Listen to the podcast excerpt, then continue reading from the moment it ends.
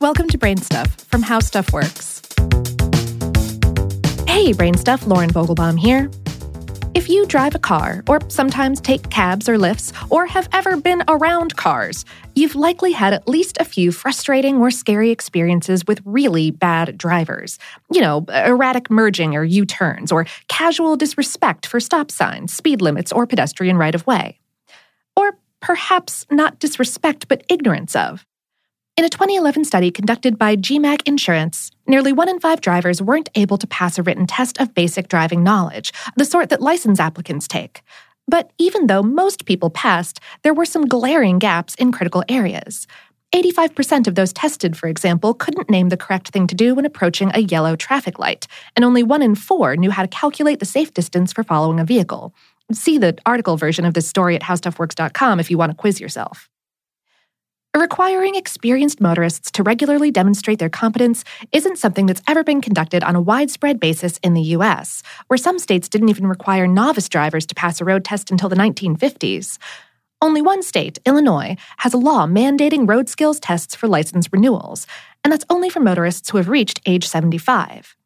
New Hampshire once had a similar age related testing requirement, but repealed it in 2011. Pennsylvania randomly selects a small sample of the state's 45 and older drivers and requires them to undergo additional medical and vision exams. Based on those results, they might have to take a driving test as well. Additionally, a handful of other states, Iowa, Missouri, Michigan, and California, allow officials to selectively require road tests for license holders whom they have reason to believe might be unsafe. We spoke via email with Andrea Henry, Director of Strategic Communications and Policy for the Iowa Department of Transportation. She explained that in her state, quote, drivers with valid licenses may be asked to demonstrate their driving ability prior to renewal due to changes in their health. This includes physical and mobility conditions as well as reduced vision and cognitive issues. While data on how many retests are conducted wasn't available, most of those drivers end up getting renewals anyway, though many have restricted privileges, such as a lower personal speed limit or daytime driving only. One obvious problem with regularly retesting experienced drivers, who numbered around 210 million in 2009, the most recent year for which Federal Highway Administration data was available, is that they'd have to get in line with all of those first time applicants. That would create even longer lines at testing stations that already have their hands full coping with nervous adolescents struggling to perform complex maneuvers, like the dreaded reverse two point turnabout without hitting those little yellow cones. A lot of those youthful license applicants end up coming back for retests themselves. As of 2011, in California, for example, 42.7% of applicants flunked the knowledge test, while 32% bombed out on the skills test. The worst knowledge test performance was in Missouri, with a 61.4% failure rate, while Maine's would be motorists did the worst in driving skills, with 40% not making the grade. And the US generally has driving tests that are a lot easier than the ones used by the rest of the world.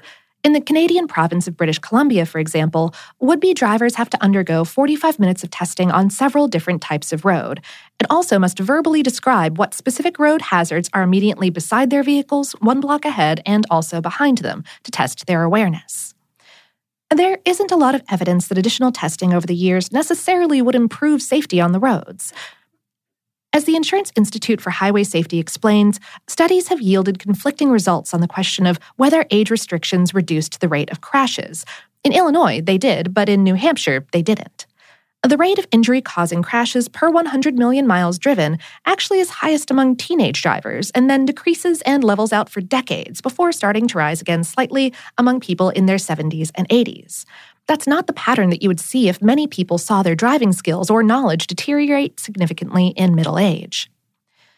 We also spoke via email with Jake Nelson, AAA's Director of Traffic Safety Advocacy and Research. He said, Retesting, where if you fail the test you lose the license, has been shown to have zero safety impact on the drivers involved. And it has been shown to reduce mobility by way of drivers voluntarily giving up their licenses due to fear of getting them taken away, rather than any legitimate concerns about their driving. There's no justification through data and research for testing or screening at a certain age. One Gary Biller, president of the National Motorists Association, which is a nationwide advocacy group, is similarly skeptical about the value of retesting experienced drivers. He said via email Safety statistics consistently show that the accident rates of drivers 70 years of age and older are not much different than those in the 35 to 69 year age group. By contrast, drivers younger than 35 are at the highest risk of accident. That indicates a couple of things. One is that experience behind the wheel is one of the most important factors for safe driving. Another is that state requirements for the renewal of driver's licenses are reasonable. Those requirements vary state by state, but generally include more frequent relicensing and vision tests once a driver reaches 65, 70, or 75 years of age. But Biller does think there could be value in allowing officials the option of re examining certain potentially problematic drivers.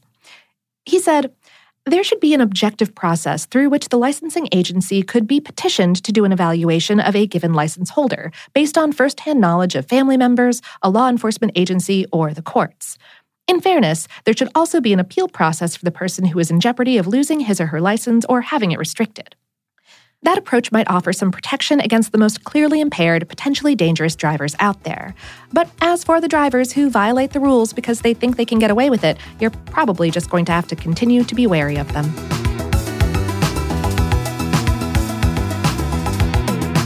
Today's episode was written by Patrick J. Kiger and produced by Tyler Klang for iHeartRadio's How Stuff Works. For more on this and lots of other topics that will absolutely let you merge if you're using your turn signal, visit our home planet, howstuffworks.com. And for more podcasts from iHeartRadio, visit the iHeartRadio app, Apple Podcasts, or wherever you listen to your favorite shows.